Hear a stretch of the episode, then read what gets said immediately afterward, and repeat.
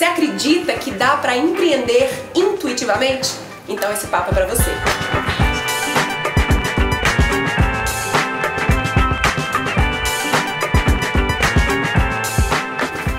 Oi, tudo bom? Eu sou Rafa Capai e esse é o Vamos Que Vamos Convida, essa série aqui onde eu converso com gente foda que me inspira sobre assuntos que nos interessam. Na verdade, papo... Mentira, na verdade, desculpa esfarrapada pra bater papo com gente legal, com você também participando do papo. Então, já tá na hora de começar participando, dando um joia, falando, Rafa, traz mais desses Vamos Que Vamos Convida aqui, que a gente gosta. E no final, eu quero que você deixe o seu comentário aqui pra me falar se você tá curtindo. Não, o que que pegou? Deu uma confusão, né? Gente, ela é muito boa, é de cara, assim, impressionante. É, não é tão assim. Agora eu vou errar, vou ficar nervosa. Não, foi muito bom. Oi, tudo bom? Eu sou Rafa Capai e esse é o Vamos Que Vamos Convida. Se você já tá aqui há mais tempo, você sabe que é esse lugar onde eu converso com gente foda que me inspira sobre assuntos que nos interessam, na verdade, desculpa esfarrapada, pra bater papos muito legais com você assistindo e participando. E já pode começar a participar dando o seu joinha, por favor, porque assim a gente sabe que você curtiu e a gente traz mais. E hoje eu tô com as meninas da Contente, Dânia Reis, Luiza Vol, obrigada por estarem aqui hoje. Obrigada pelo convite, que bom começar o ano assim. Ei, coisa boa. Já queria, todo mundo que senta aqui eu falo, nossa, já queria estar batendo esse papo com vocês há muito tempo, mas é super verdade. Faz tempo e que a gente também, né? Faz tempo que tem esse flerte online. É, exato. E agora vocês estão aqui, que bom. Podemos falar de um monte de coisas legais, mas eu queria começar com vocês falando de vocês. Como vocês chegaram até aqui, a gente, na Espaçonave tem muito isso, né, de olhar para o capital criativo de cada uma das pessoas, né, talentos, habilidades, história e também como que vocês se juntaram no meio do caminho. A gente se conheceu pela internet, foi a internet que nos juntou. Jura? Há uns 8, 9 anos atrás.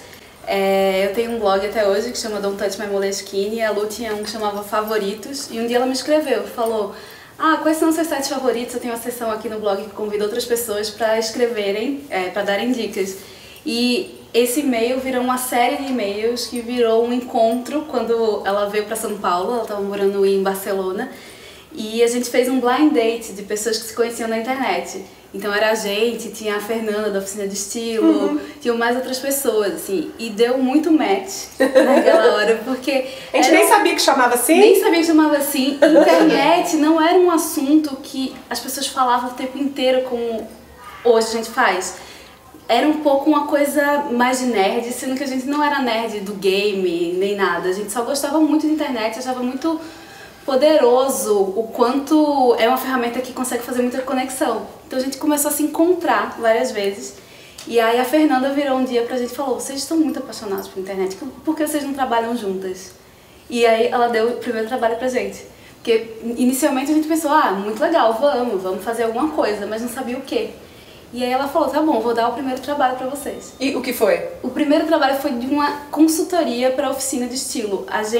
Eu sou jornalista, ela é publicitária, então, e ela é arquiteta de informação também. Então a gente olhou pro conteúdo da Oficina de Estilo e percebeu que a forma que elas estavam atuando na internet não dizia tudo que elas faziam. Não tinha, todo o potencial que elas tinham e que elas já entregavam não estava reverberando naquele espaço. Então a gente reformulou os textos, fez arquitetura de informação e deu o direcionamento para elas se mostrarem de uma forma mais completa. Foi muito o começo dessa conversa delas de substituir consumo por autoestima, porque elas se vendiam muito só como personal stylist e a gente percebeu na conversa que era muito mais. Então a gente fez essa reformulação e foi um trabalho super gostoso, que trouxe outros trabalhos, que fez a gente de cara já abrir empresa formalmente, assim. Quando a gente pensa hoje, pode até ser um pouco loucura, mas foi uma intuição muito forte. A gente falou, ah, vai ter o primeiro trabalho, vamos abrir uma empresa, já emite nota, tem CNPJ. Não, e olha que eu imagino que naquela época não tinha nem MEI. Acho que 9 anos atrás, então era muito mais difícil o processo. Foi a 7, quando a gente conheceu há uns 8, aí a Contente existe a 7. Foi muito... É a mesma época da Espaçonave, 2010 então. 2010. Foi muito na intuição mesmo, a gente sentiu que ia rolar e rolou. A gente sempre fala que é um empreendedorismo intuitivo, sim.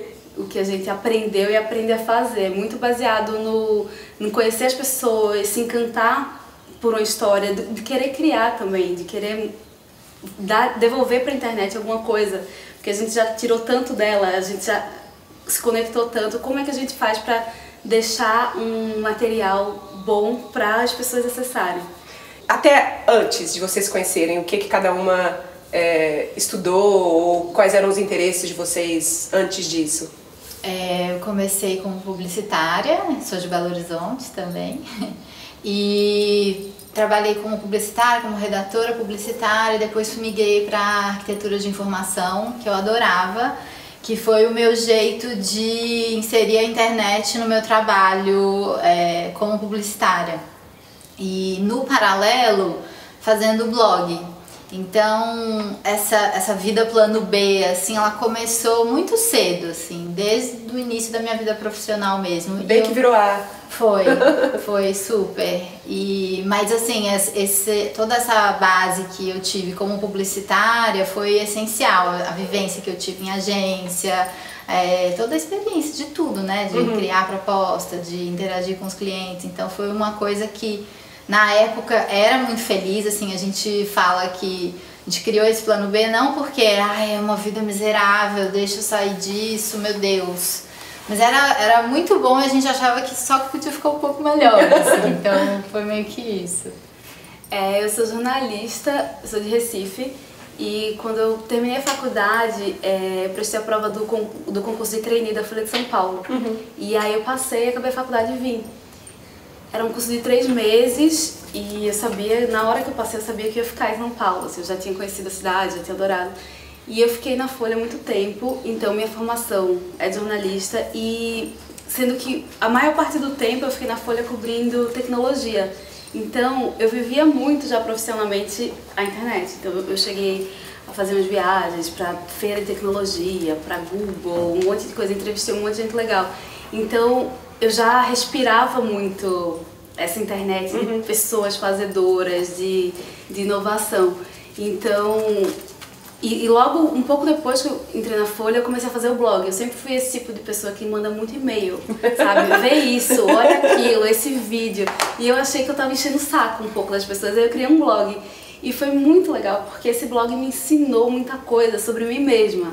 Tem muita gente que hoje fala que blog já morreu, apesar de todo mundo ser blogueiro, né? Tipo, às vezes a pessoa nem tem um blog, mas eu acho que todo mundo devia ter um, pra entender do que gosta, do que quer falar. Pra se expressar, né? Pra se expressar, pra se relacionar. Sim.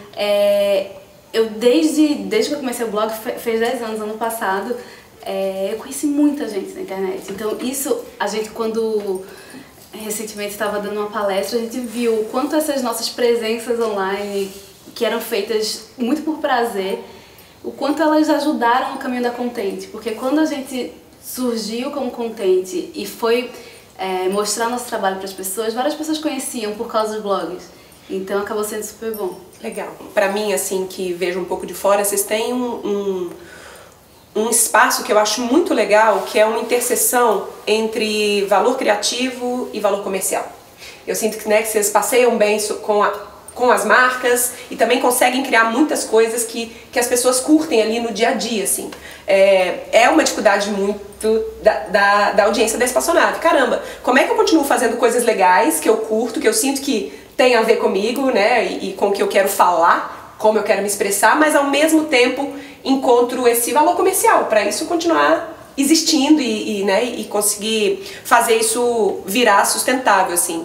Isso foi difícil no início? Você falou um pouco já que por conta da rede, isso talvez, né, acelerou o processo, mas queria que vocês falassem um pouquinho sobre isso, assim, dessa interseção, que pra mim, que vejo de fora, eu vejo que existe, assim. Assim, só pra de cara já falar que é um grande desafio pra gente também. Legal. Às vezes a percepção é, ai, nossa, tá dando tudo certo, né? Então, não, é o tema, né? É o tema, assim, de quem trabalha com comunicação, com projetos, é como de se tornar a coisa sustentável. Pra começar, assim, já um pouco nesse empreendedorismo intuitivo, nesse campo, assim, mais sensível, eu acho importante falar que a gente gosta dessa energia do dinheiro. A gente não tem problema com vamos ganhar dinheiro e vai ser muito legal, porque eu sinto que às vezes tem uma ideia meio errônea, assim, ai, vai ser algo artístico se eu ganhar... Vai perder a aura. Vai perder a alma, vai perder... Não. Ou que alguém vai ter que reconhecer o valor daquilo e você vai ficar só em casa esperando. Eu vou ser escolhido para tal coisa. Eu vou ser escolhido no meio do mundo de pessoas que fazem coisas muito legais. Não dá, né? Não é assim. Quando a gente começou... vou citar o InstaMission, por exemplo. Uhum. Quando a gente começou... a gente já tinha uma noção muito forte de como ele poderia ser bom para as marcas. Não no sentido, vamos criar propostas comerciais, mas assim, já tinha um rigor de texto, já tinha um rigor de imagem. Ninguém ia passar vergonha, nenhuma marca ia passar vergonha estando associada ali. Uhum. Então, eu acho que esse rigor, assim, de criar uma coisa que tem uma qualidade muito boa, independente de você estar comercializando ela ou não, eu acho que foi super positivo pra gente. E, inclusive, ter uma constância. A partir do momento que a gente cria os projetos, a gente assume um compromisso. Eles existem e eles recebem posts e a gente interage com as pessoas e responde. A gente vê muitas vezes as pessoas se empolgam com a ideia, colocam no ar e aquilo ali não dura 3 meses. Então, é impossível. Consistência. É impossível você fazer virar se você não tá ali no dia a dia. E todo dia, até que aquilo vire, porque tem vários que não viram também. Também. E aí, sim. Que tem uma coisa que às vezes a gente não esquece, a gente sabe o que vai ser bom pra gente, mas por que aquilo vai ser bom pra marca? Sim. Por que aquilo vai ser bom? Então eu acho que você se colocar nesse lugar, imagina, é tanto ruído, é tanto projeto, é tanta gente, assim, hoje em dia mais do que nunca, e eu acho que a cada dia mais você tem que se colocar no lugar dessa marca e, de fato, pensar o que você vai trazer pra ele. Uhum. Então, eu acho que quando você verdadeiramente faz esse exercício, você cria, no mínimo, uma proposta mais tentadora. Talvez você não vai conseguir emplacar de cara, mas buscando feedback e sabendo escutar, porque às vezes a gente pede um feedback, mas... Tá morrendo de medo, né? Tá morrendo de medo, assim. Então, tipo, me fala mesmo. Pode falar, tá ruim? Uhum. Como eu posso melhorar? Eu acho que esse é um bom caminho. Eu vejo também a Contente, assim, muito fluida. Talvez tenha a ver com esse empreendedorismo intuitivo que vocês citaram nesse início, assim. Como é que vocês se organizam? Como é que vocês se planejam? Como é que nasce um novo projeto? Como é que morre um novo projeto? Eu quero falar muito desse projeto específico que faz o maior sucesso. Eu compartilho ele todo ano na turma do Decola, porque sempre vem alguém, eu não sei se eu continuo fazendo isso, se eu mato um projeto. Falei, lê esse post aqui e mando como matar um projeto. Pra todo mundo, assim. Mas como é que a Contente existe no dia a dia? Essa coisa de você falar que você percebe a Contente como fluida é muito. E eu acho que isso é uma força e também às vezes é uma fraqueza, porque a gente tem uma dificuldade de definir. Várias vezes pessoas que são próximas da gente falam: eu entendo o que é o InstaMission, eu entendo o que é o Amores Anônimos, mas o que é Contente? Mas aí tem a Dânia e a Luiza, tem, tipo, as pessoas ficam confusas. Tem o seu blog, tem, milhões de coisas. O que é um problema de comunicação, muito claro, né? Mas é um problema de comunicação muito característico desse momento que a gente vive hoje, que a gente tem braços de expressão diversos, né? Exato. E na verdade, também acaba... A gente já tentou definir a Contente uma frase, fazer o pitch do elevador. A gente vive, de vez em quando, fala, não, a gente precisa fazer. Mas essa fluidez permite que a gente tenha um olhar de criação muito baseado no que a gente sente, no que a gente acha, no que a gente tem pensado. É muito conectado com as nossas vivências. Então, o Como Matar, por exemplo, é um especial de conteúdo que surgiu porque a gente estava com vários projetos no limbo. Projetos que faziam sucesso, que tinham muito seguidor, mas que não diziam mais nada pra gente. E a gente ia deixando. Deixava um mês, 2, teve um que a gente chegou a deixar 9 meses sem um post. Nós que somos adeptas do rigor, do compromisso, da que se você assumiu essa vontade de colocar seu filho no mundo, você cuida dele. E aí você falou, tudo bem, as ideias não precisam ser eternas. Às vezes a gente trata a internet como uma coisa eterna, né? Tudo que a gente faz tem que fazer pra sempre. Quando não, você tem muita maleabilidade. Então foi uma reflexão sobre isso. Mas para te responder, que eu já fugi um pouco da pergunta, a gente se organiza de um jeito que hoje em dia tem gerado um pouco de angústia. A gente sempre foi muito de de dividir tudo. A gente divide geralmente as coisas, uma semana uma fica cuidando mais de e-mail e de prospecção, outra cuida mais de conteúdo e vice-versa, porque a gente gosta de ter a liberdade de quando uma vai viajar, a outra sabe fazer tudo. Mas sendo que a gente percebeu que a gente está há algum tempo operando do mesmo jeito e cansou um pouco. A gente tem muita pegada, sabe, quer fazer tudo. Teve época que a gente ia nos correios e a gente fazia tudo, sabe? A gente tem uma dificuldade de delegar, sim, então... Sim. Que também é super característica de empreendedores criativos, sem dúvida. Nossa, aí isso. Todo aí você bingo, quer, né? Você quer fazer... Tava no bingo total. Você quer fazer tudo, aí você quer abraçar o mundo e às vezes aquilo sufoca um pouco, sim. Então... Eu acho que o que a gente tem buscado, eu acho que o que a gente vai buscar esse ano é talvez ser um pouco menos fluida, sabe? Tipo, focar mais. A gente sempre acha que poderia fazer muito mais, que é outro problema, é um problema feminino inclusive, né? Que a gente nunca tá satisfeita. Mas é isso, é fluido demais e eu acho que foi bom por muito tempo e agora a gente quer um pouco mais de... direcionamento. Mas essa é a fluidez, inclusive, de olhar para como tá funcionando e falar, não tá funcionando, vamos partir para uma outra coisa, né? Eu acho que a gente confunde um pouco essa paixão por essa fluidez, a gente sente que se a gente deixar um pouco mais estruturado, talvez a gente perca a liberdade. E a gente preza muito poder sair de férias amanhã, se pintar uma oportunidade, sabe? A gente, esse plano B que virou o principal, nos trouxe uma vida muito mais integrada, assim, né? Então a gente tem um pouco de medo de perder isso estruturando, mas agora chegou um momento da gente achar um equilíbrio para que a empresa também não perca com esse nosso medo. E só mais uma coisa, foi desde que é assim, a gente tem nossos projetos, a gente se aventura a fazer publicações e aí de repente alguém quer fazer um vídeo e a gente está lá fazendo. Então o que a gente um dia falou um pouco disso, a Contente é sobre comunicação e é sobre internet. Várias vezes a gente faz entrevistas que pode estar numa revista, pode estar num jornal, às vezes é um vídeo, às vezes é um perfil novo. Então eu acho que a dificuldade de definir é porque vai muito de acordo com a vontade que a gente quer expressar naquele momento, sabe? E eu acho que a gente tem... Eu não sei vocês, mas eu tenho medo de perder o entusiasmo e ter que continuar fazendo. Sim. Porque eu defini, né? Mas eu te interrompi, perdão. Não, e é isso, assim, é por isso que surge um especial feito como Matar, porque a gente percebeu, é por isso que surge um do Detox Digital, porque a gente percebe que estamos conectadas demais, como é que a gente fala sobre esse assunto sem ser só a partir da perspectiva pessoal. Então a gente vai fazer uma investigação profunda sobre o tema e dá aquele conteúdo ali pro público. Então é a dor e a delícia da fluidez.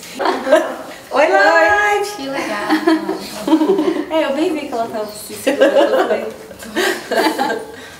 E como funciona isso, assim, uma começa a reparar alguma coisa, tem um incômodo, tem um belisco ali, passa uma, 2 semanas e fala, acho que eu queria fazer isso, e a outra embarca. Como é que é esse processo de criar uma nova ideia, de criar um novo projeto, criar um perfil novo, né, uma narrativa nova, que é um pouco como vocês fazem? Nossa, eu acho que uma das alegrias, assim, da nossa sociedade é essa sintonia que a gente acaba tendo, tanto das alegrias quanto dos incômodos. Eu não sei se uma é influenciada pela outra, mas eu não sei o que acontece, mas às vezes uma chega pra falar uma coisa, tipo, comecei a entrevistar alguém, aí a outra fala, mas eu tava fazendo um questionário sobre isso, não, mas eu já comecei. Que louco!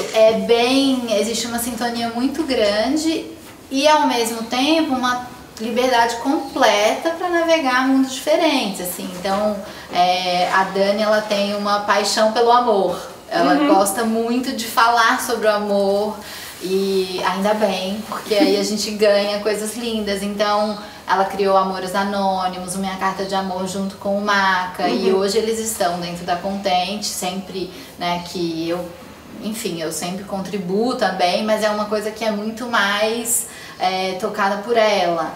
Em mim nasceu uma vontade muito forte de falar sobre o consumo consciente, então a gente foi transformando o Vai Lá, que a Dani também contribui, mas acaba que fica uma coisa que a gente consegue segmentar tudo dentro da empresa e sempre o próximo passo, sempre com a ajuda da outra, mas com essa liberdade completa, assim, de fazer o que quiser. A Contente, ela, essa falta de vontade de definição tão grande é para simplesmente continuar conseguindo fazer o que der na telha. Muito bom. Vamos falar de sociedade. Vocês têm um case de sucesso no universo das sociedades. Não é uma coisa fácil, né? Muita gente morre de medo de se associar. Talvez... também por conta dessa fluidez toda, desses novos tempos, cada vez mais a gente tem visto associações que não precisam também durar muito tempo, né? A gente fica junto enquanto for legal e a gente não fica junto, enfim. Como é que vocês podem contribuir para pessoas que ou que já estão trabalhando juntas ou que têm interesse em trabalhar? Assim, o que vocês acham que que vocês aprenderam trabalhando juntas para conseguir trabalhar de forma assim por tanto tempo? Eu acho que é muito bom ter uma sócia, é fundamental, talvez. Eu vejo várias outras mulheres que são sócias e que dá super certo. Também tem história que dá errado, óbvio. Mas eu acho que te impulsiona a tirar as ideias do papel e a ir atrás. Eu acho que tem eu tenho uma história mínima, assim, logo no começo do blog, várias vezes eu encontrava amigos e eles falavam, vamos fazer um projeto. Nada saía. Era sempre uma ideia, e aquilo ali não tinha compromisso. Vamos marcar um café, né? Vamos mesmo, né? E aí teve um dia que eu peguei uma câmera, daquelas câmeras enormes, lembra que você colocava um cartão, daquelas câmeras pré-históricas ainda. E eu tava num bar, tava com uma conversa de amigos e eu resolvi perguntar pro garçom o que era o amor pra ele hoje. Eu tava meio sofrendo, tava meio na bad. Perguntei, o cara deu uma resposta maravilhosa. Aí eu subi no YouTube e coloquei no blog. Aí criei uma sessão, foi a primeira sessão autoral que eu criei no Don't Touch, que chama O que é o amor pra você hoje. Durou um tempo, entrevistei um monte de gente famosa, gente anônima. E aquilo ali me deu uma força de falar, eu consigo fazer uma coisa, não preciso esperar pra fazer com outra pessoa. E aí, isso tem, se você tem esse ímpeto e consegue realizar, tudo bem. Mas aí era uma coisa muito... Era uma série de conteúdo, outra. Quando a gente se encontrou como Contente, parecia que qualquer coisa seria possível, sabe? Uma coisa de um empolgar a outra, de juntar referências, de misturar a história de vida, de se alimentar mesmo. Então, e você acaba criando um compromisso, né? Você vai realizar mais se você tem alguém junto. Então eu acho que tem muita gente que tem medo de parceria, de acabar a amizade, né? No nosso caso a gente começou uma amizade, hoje a gente se trata de família até, de ter passado por várias coisas juntas, importantes, mas eu acho que uma sociedade se tem muito respeito, é tudo muito dito também, a gente não deixa um incômodo crescer, sabe? É uma relação que é muito cultivada e nutrida, e eu acho que ela só traz benefício. O que eu sinto hoje, assim, na gente é uma dificuldade de conseguir chamar mais gente, assim, sabe? A gente ainda tem gente muito, muito diferente, muito parecida, com essa dificuldade de delegar. Faz falta, eu acho que começa a fazer falta a gente ter outras pessoas. Atualmente são vocês duas só? Somos nós duas. A gente tem no Vai Lá, a gente tem uma série de colaboradores espalhados pelo Brasil, mas é isso, é uma colaboração, não é alguém que está no dia a dia. Então, eu imagino que um passo 2 você tem uma sociedade, é super legal, e trazendo mais gente, porque eu acho que você também, são outros mundos, outras possibilidades, sabe? Da minha parte, eu acho que se você encontrar alguém que os valores base da vida, assim, combinam, eu acho que é um grande passo. Então, assim, vocês entendem honestidade como a mesma coisa, compromisso como a mesma coisa, responsabilidade como a mesma coisa. Isso, eu acho que já é um adianto, porque depois, se vai ser amarelo ou roxo, se o texto vai ser grande ou pequeno, isso daí também você falar, ah, essa eu vou ganhar, essa eu vou perder, e tudo bem, isso não importa. Agora, quando você sabe que aquela pessoa vai numa reunião e ela vai expor perfeitamente os valores da empresa, tudo, aí você tem paz. Então eu acho que isso é essencial. É, respeitar o momento uma da outra, sabe? Ninguém vai estar feliz sempre, ninguém vai estar motivado sempre. Então, às vezes as duas estão na bad, às vezes as duas estão loucas de animação. Então, você tentar fazer essa gangorra desse equilíbrio também, tentar puxar uma quando a outra tá para baixo. Eu acho que são características quase clássicas, assim, de qualquer tipo de relacionamento. E dá muito espaço, eu acho que a gente dá muito espaço uma pra outra, assim. O fato da gente não trabalhar junto fisicamente todo dia, como tudo, tem seu ônus e seu bônus, mas a gente fica com saudade uma da outra, apesar de falar sempre. Então, eu acho que são coisas assim, e...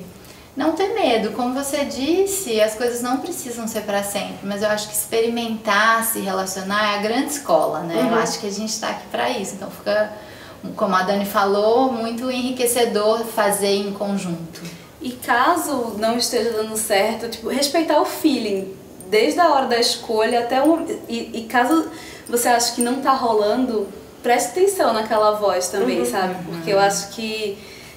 também tem gente que insiste demais numa história que claramente não está funcionando porque estabeleceu essa parceria.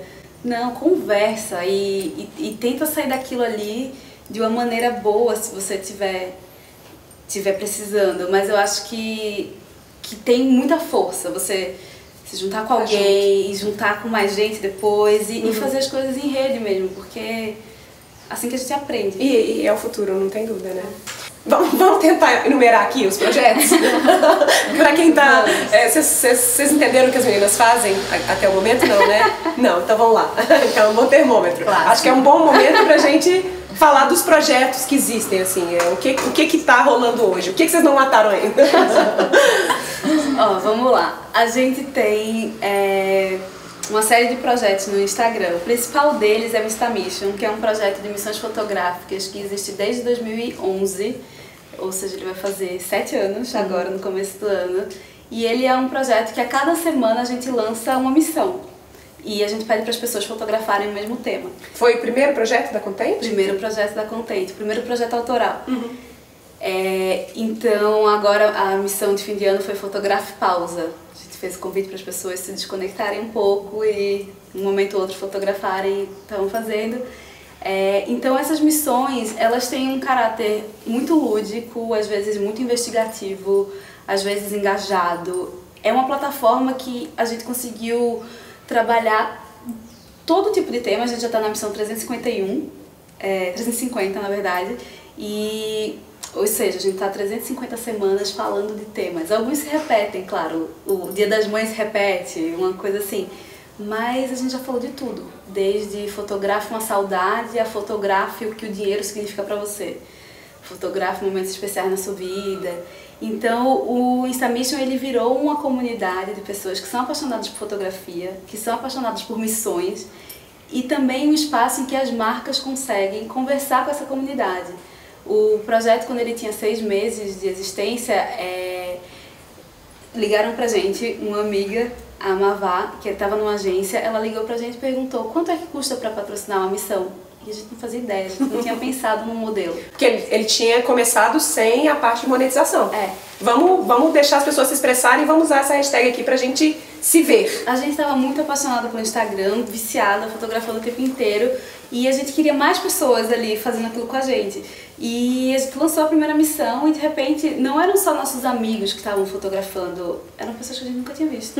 Foi um timing muito bom, era um momento em que as pessoas estavam começando. Então, pra você ter uma ideia, não existia hashtag no Instagram quando a gente teve a ideia. Uau. Então a gente chamou um programador que ficou tentando dar uma solução, mas enquanto ele tentava dar uma solução, teve uma atualização.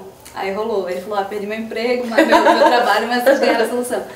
Então foi muito no começo, as pessoas viam aquela hashtag, ficavam curiosas e conheciam o projeto. Então foi nosso crescimento todo, até hoje sempre foi orgânico, a gente sempre foi conquistando as pessoas porque elas conheciam realmente o projeto.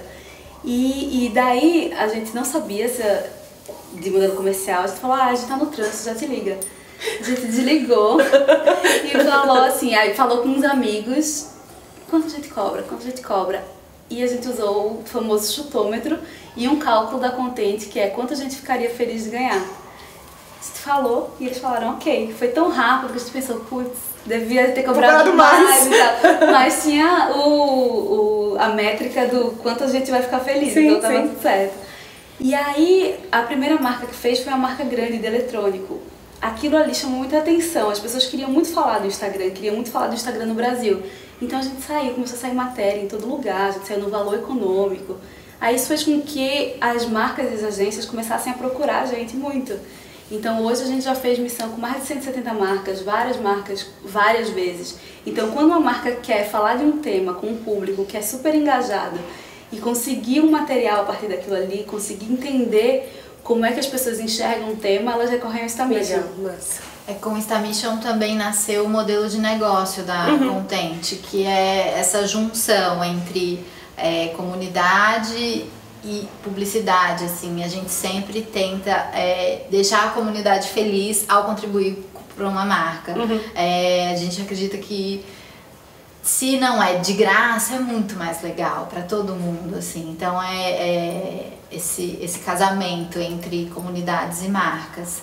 Então a gente, as marcas nos procuram contando de um tema que eles querem trabalhar e a gente pode usar alguma das nossas plataformas, como se fosse uma revista, um canal de TV que tem vários programas diferentes, porque com o InstaMission foi o primeiro e aí na sequência a gente lançou uma série de outros projetos também.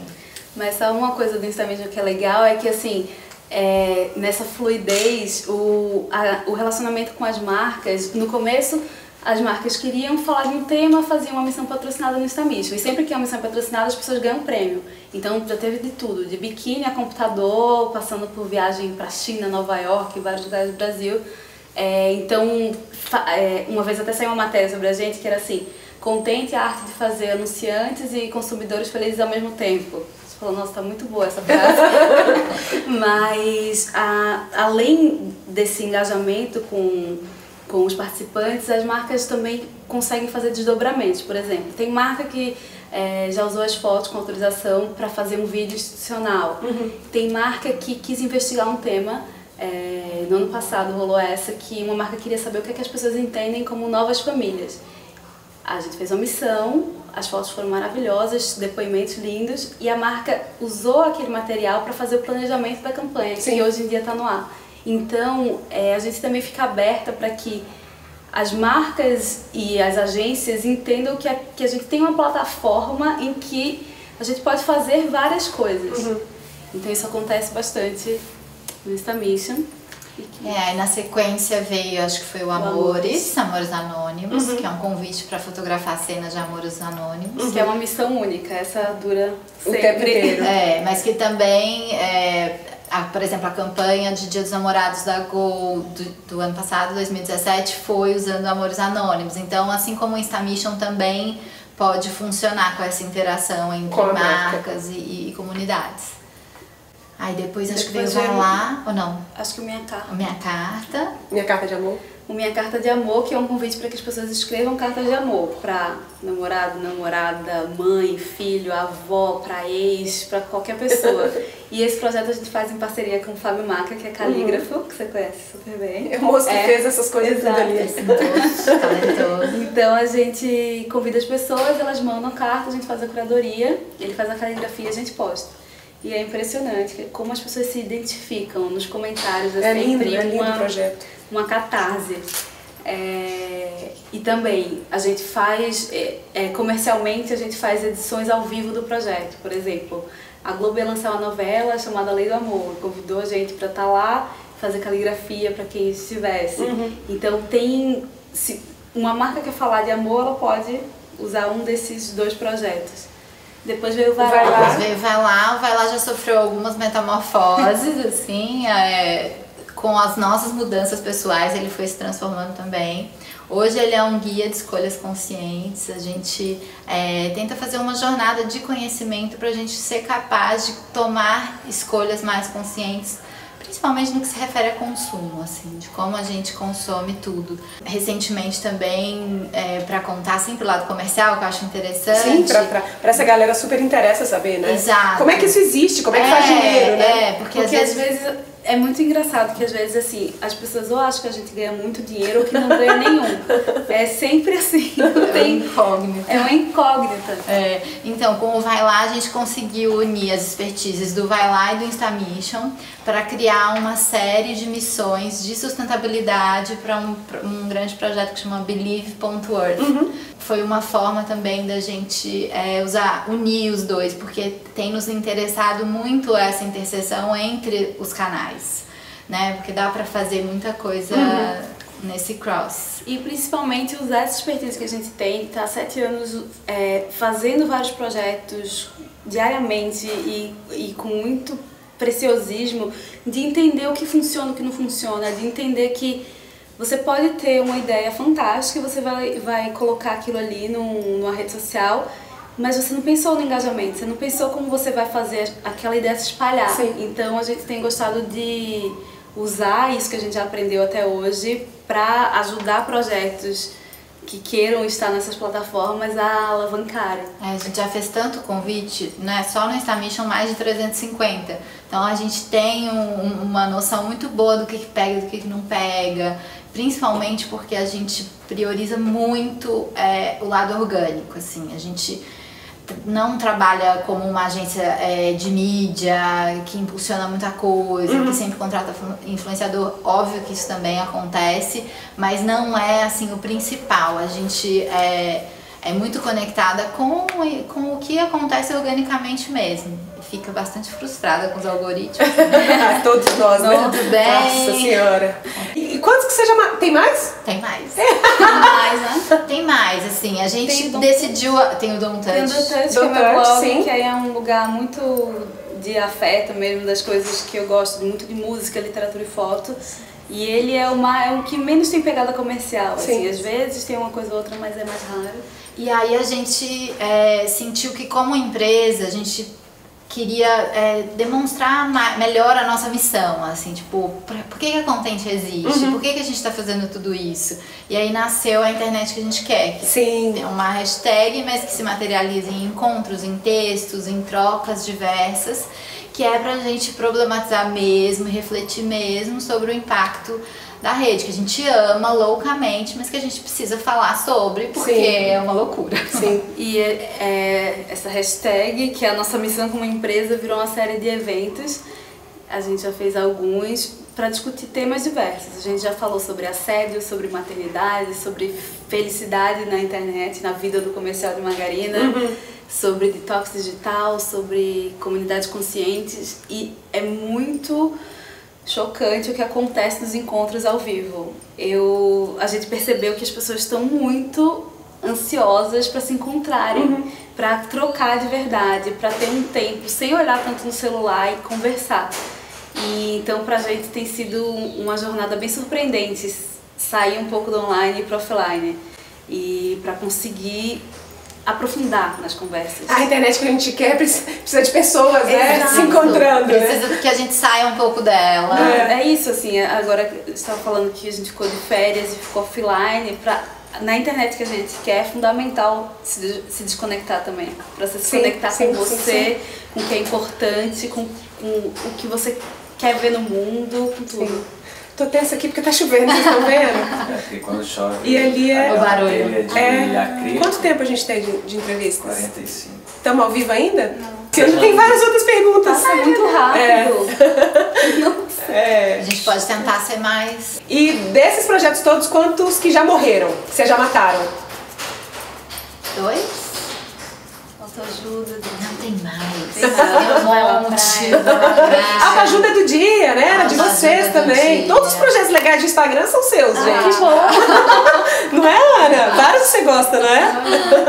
A gente gosta de fazer coisa lá. Tinha uma época que a gente perdeu um pouco a mão e saiu criando muita coisa, assim, eu acho que essa é um pouco a verdade, porque, não sei, tanta coisa nos interessava e a gente sentia que era possível fazer tudo aquilo com o mesmo rigor, né? pouco... Mas com o mesmo tamanho de equipe. Mas teve uma coisa que é legal de compartilhar, é que a gente tentou imitar a nossa própria fórmula. Sim. E não dá certo. Uhum. A gente criou o InstaMission, é um projeto pioneiro, não existia nada parecido no Brasil e parece que no mundo. É muito único, ele é tão bem azeitado que as pessoas usam como sinônimo até. Várias vezes aparece assim, uma revista tal, uma marca tal fazendo InstaMission. A gente fala, opa, não, InstaMission é registrado, tal. Mas a gente tentou copiar a nossa forma e não deu certo, por quê? Quando surgiu o Vine, a gente criou o Cine Mission. A gente queria fazer missões de vídeo, sendo que era no momento em que pouca gente tinha baixado o Vine, a conexão era horrível aqui, tipo, não tava rolando. Sabe, foi quase lá. Depois a gente criou o Snap Mission. E aí esse durou 3 dias, porque a gente falou, não tem o menor sentido. E aí a nossa conclusão foi, não vale copiar nada, assim, cópia não tá com nada. Nem você próprio. Sim, você mesmo criou. Pensa mais, faz outras coisas, sabe? Sim. E aí vocês criaram, imagino que deva ter sido dessa reflexão toda, vocês criaram esse projeto especial de conteúdo que é o Como Matar um Projeto. E de onde veio esse desejo, assim? Fez muito sucesso, né? Todo mundo compartilhando, eu lembro disso, assim, falando, é exatamente isso que eu tô sentindo! É que eu acho que tem uma coisa na internet, no mundo do empreendedorismo também, a gente só vê o sucesso, a gente só vê as pessoas lançando coisas e dando palestra e viajando. Se você olha, se você segue muita gente, você fica olhando ali as redes sociais, você pensa, meu Deus, só eu que não tô fazendo nada. Só um cocô. Só eu que não tô dando certo, só eu que não tô ganhando dinheiro. Sim. Spoiler, é mentira. Sim. Todo mundo oscila, todo mundo passa por vários tipos de situação. Então, a gente percebeu que aquilo ali era um incômodo e a gente resolveu falar.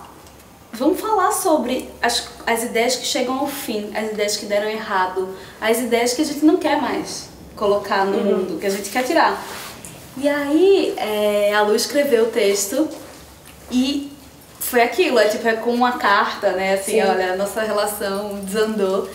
E a gente postou e fez muito sucesso, eu acho que simplesmente porque ninguém tava falando disso naquele momento, ninguém tava se mostrando vulnerável. Eu acho que hoje até existe um espaço maior de vulnerabilidade, ainda bem, né? Acho que a gente precisa cada vez mais mostrar. Mas foi assim, chamar a atenção do mundo e dizer assim, olha, as coisas dão errado, ou a gente desiste e tá tudo bem, sabe? Quando você desiste de algumas coisas, você abre espaço pro novo. Sim. E aí a gente desdobrou um pouco Como Matar numa série de vídeos, que é muito legal, por quê? As pessoas, a gente entrevistou algumas pessoas já, a gente entrevistou o Facundo Guerra, que é do Grupo Vegas, que tem vários empreendimentos na Noite de São Paulo, a gente entrevistou a Luiza Trajano, Magazine Luiza, Abel Coelho, que é chefe, e cada vez que a gente faz convite para as pessoas, elas falam, nossa, ninguém nunca me perguntou sobre isso, porque essas pessoas estão muito acostumadas a falarem sobre seus empreendimentos de sucesso. Com o Facundo a gente ficou 2 horas, ele falou, ninguém nunca me perguntou, assim, esse papo é um dos melhores que eu já tive. Então, gera muita identificação, porque eu acho que todo mundo passa por isso. E por muito tempo, e eu acho que muita gente ainda faz, esconde pra baixo do tapete o que não deu certo. E tudo bem também, você faz o que você pode. Mas se você não quer expor na internet, experimenta falar com alguém, com um conhecido, dizer, putz, tá bem difícil, não tá rolando, sabe? O que é que eu faço? Porque eu acho que abre um espaço, uma energia para que as coisas fluam de outra maneira. Sim. Eu tenho tentado cada vez mais ocupar esse espaço, falar disso, assim, porque acho que nos últimos 2 anos para trás eu vivi um burnout e eu não estava sabendo o que é, e numa palestra que eu dei no Galáxia, o nosso evento, eu falei disso, assim, o mais difícil para mim não era nem dar conta de tudo aquilo que eu estava vivendo, mas era ter que, porque eu ainda não tinha alcançado esse espaço de vulnerabilidade nesse ponto, mas caramba, eu preciso fazer um negócio dar certo enquanto eu tô aqui comendo dia a dia muito difícil, assim. Então, desde que eu vivi isso mais a fundo, eu tenho falado, caramba, a gente precisa muito falar disso, cada vez mais. Eu já tinha um pouco esse discurso, mas eu nunca tinha vivido a fundo, assim, a coisa. E quando eu falei isso no Galáxia, foi uma comoção, assim, inacreditável. 10 pessoas vieram falar comigo no final, algumas delas chorando, falaram, que bom que você falou, porque esse sucesso, né, tá muito atrelado a esse universo do empreendedorismo, E existe essa camada aí que ninguém vê do que precisa ser feito no dia a dia mesmo, ou coisas que a gente vive no dia a dia que não são tão glamourosas assim, né? E como é pesado você ter que manter isso funcionando. Já é pesado manter funcionando, mas manter funcionando e como se tivesse tudo bem sempre. Tudo bem, assim. Sim. No ano passado, né, em 2017, todos ouvimos o papo, a crise, a crise, a crise. Foi a primeira vez que a gente sentiu essa crise chegar. E eu fiquei muito ansiosa, muito angustiada, muito... Eu só fui entender um tempo depois o quanto aquilo estava me afetando. Uhum. E foi muito bom, porque quando eu entendi que estava me afetando, eu comecei a falar com uma pessoa, com outra, assim, sabe? Aproveitando os cafés, em vez de ficar só naquele tudo bom. De repente, todo mundo estava na mesma, todo mundo estava tentando sobreviver aquele ano extremamente difícil, sabe? Então, quando você se coloca, quando você se abre e você vê que o outro se abre também, sim, você sai um pouco melhor, sabe? Um pouquinho melhor você vai sair. Não é pra virar muro da lamentação. Mas... Outro dia eu vi um post de uma mulher no Instagram que eu gostei bastante. Ela tava indo pra uma reunião de bicicleta, ela tava indo com uma roupa super simples. Ela falou, olha, eu tô indo assim mesmo, porque eu não quero passar a impressão que eu sou super bem sucedida. Eu só tô indo pra uma reunião tentando conquistar o meu e é isso.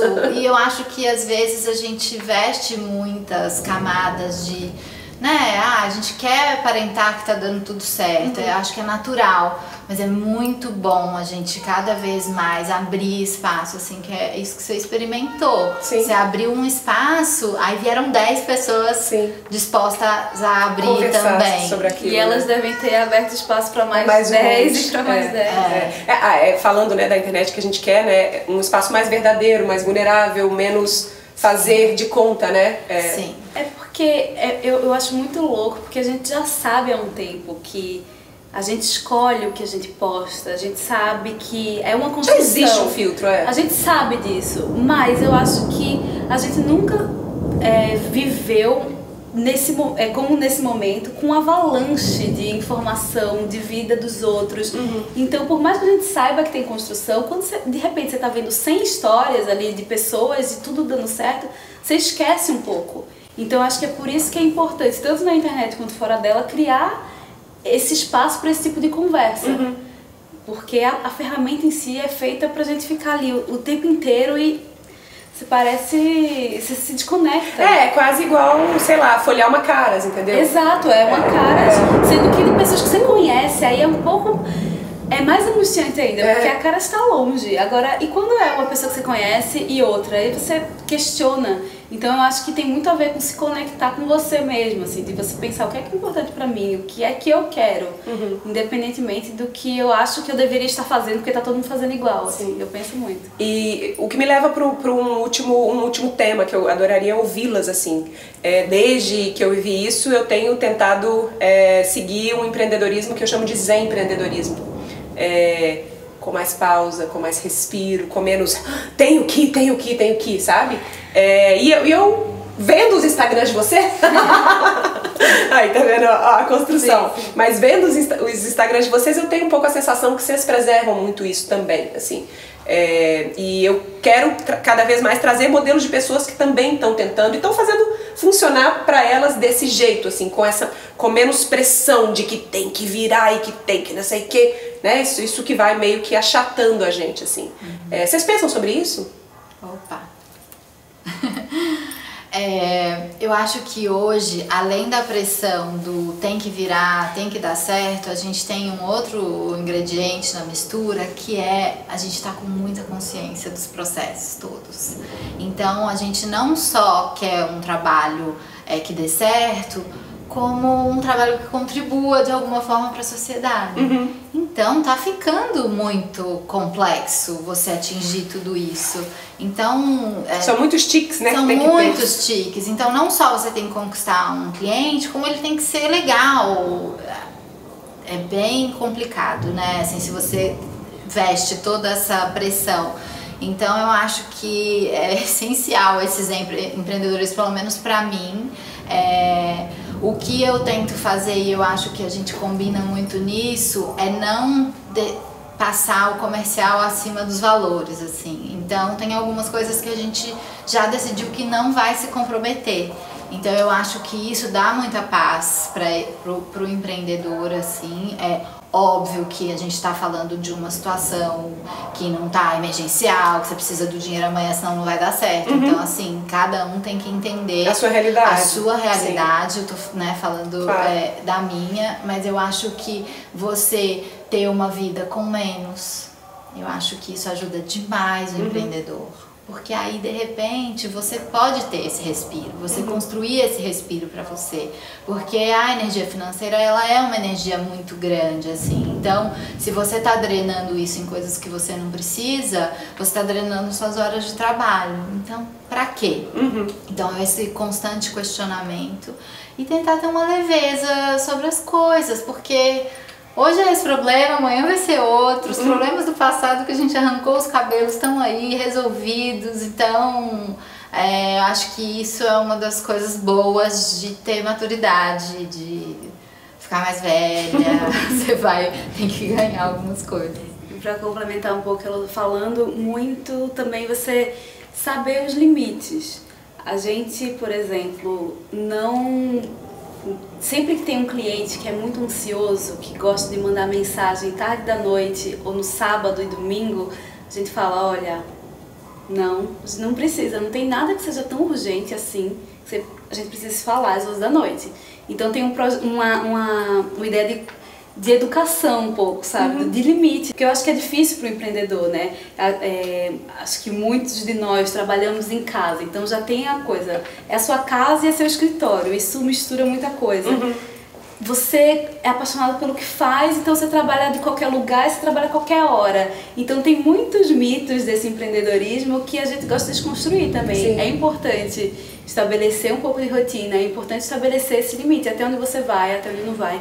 Acho que também tem muito uma coisa que eu vejo com muito de São Paulo, de as pessoas gostarem, não só de São Paulo, acho que de São Paulo, mas mais da publicidade, das pessoas gostarem de matar de se trabalhar, de se matar de trabalhar. Tipo, nossa, e aí, como é que tá? Tô fodida, tá foda, tá difícil, meu Deus. A gente olha, tipo... a gente tenta não ser essa pessoa. A gente gosta de responder, não, tá tranquilo.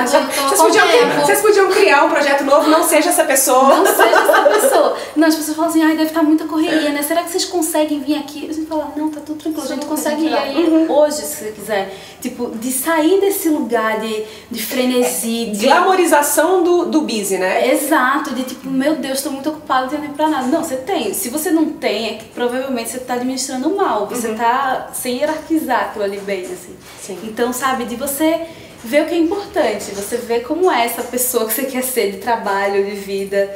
E eu acho que também de ter tempo pra você fazer o que você gosta, A Lu sempre fala, tipo, adora que tem o tempo dela de cozinhar, sabe?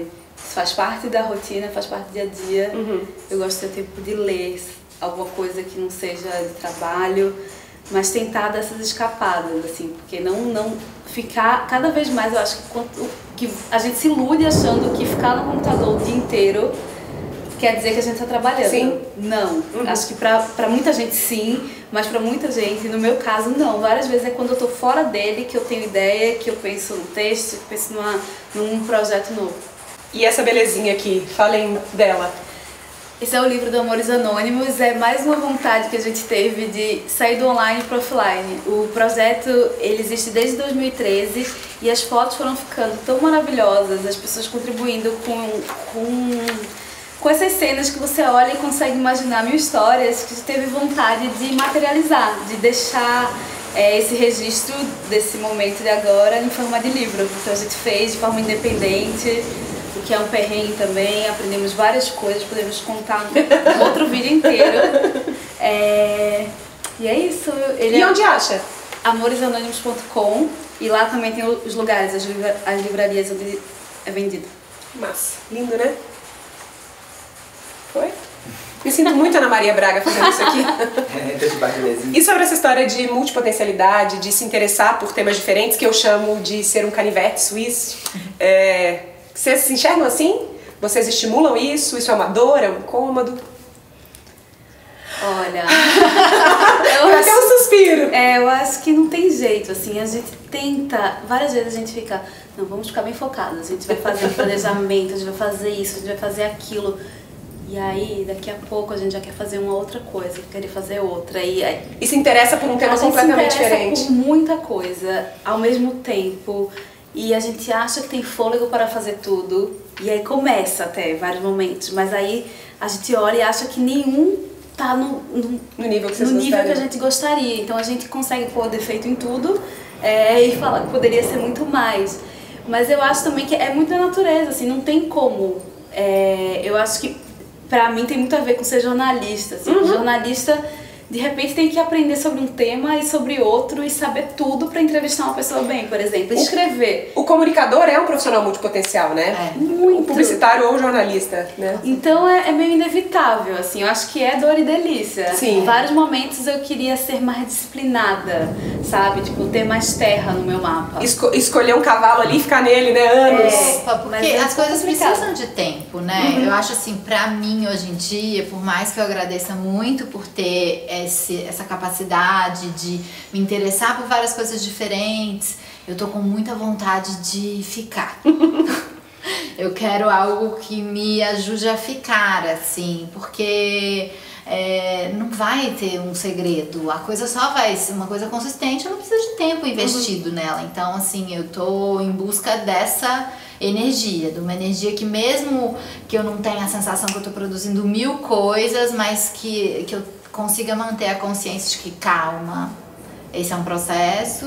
Uma coisa de cada vez. Uma coisa de cada vez, e no fim você vai ter construído algo maior. Eu acho que tô bem nesse momento. Uma vez uma pessoa me falou de uma metáfora que pra mim fez todo sentido, que ela falou: se é uma mangueira com uma potência de água incrível e um monte de furinho, e aí essa água sai por todos os furinhos e no final a potência de cada um dos furinhos é super baixa, porque você está dispersando energia ao longo desse monte de furinho. E às vezes é isso, né? Como eu me sinto. Que dica você tem pra dar pra gente? Ajuda! Aqui, ó, sejauniversosuiz.com.br, brincadeira. Eu acho que dá pra ser multipotencial. O Thiago Matos, da Perestroika, fala isso. O multipotencial, ele é um camaleão e não um polvo. Então, ele vai mudar de cor, você vai pegar uma ferramenta do seu canivete por vez, assim. Ou então, o próprio canivete. Você abre um canivete suíço mesmo, e você abre todas as... Tem canivete suíço que tem 150 ferramentas. Mesmo um que tem pouco, 30 ferramentas, ele vira inútil. Porque tem tanta ferramenta aberta que você não consegue fazer nada. Você vai pegar um aqui, o outro te machuca. Então, é um pouco isso, assim. Eu preciso de encontrar... momentos de presença com aquele tema, com aquela habilidade. Então, quando eu tô criando, escrevendo, eu tô focada naquilo ali. Não sou perfeita nesse universo não, mas eu tenho tentado funcionar assim. E do ponto de vista de projetos,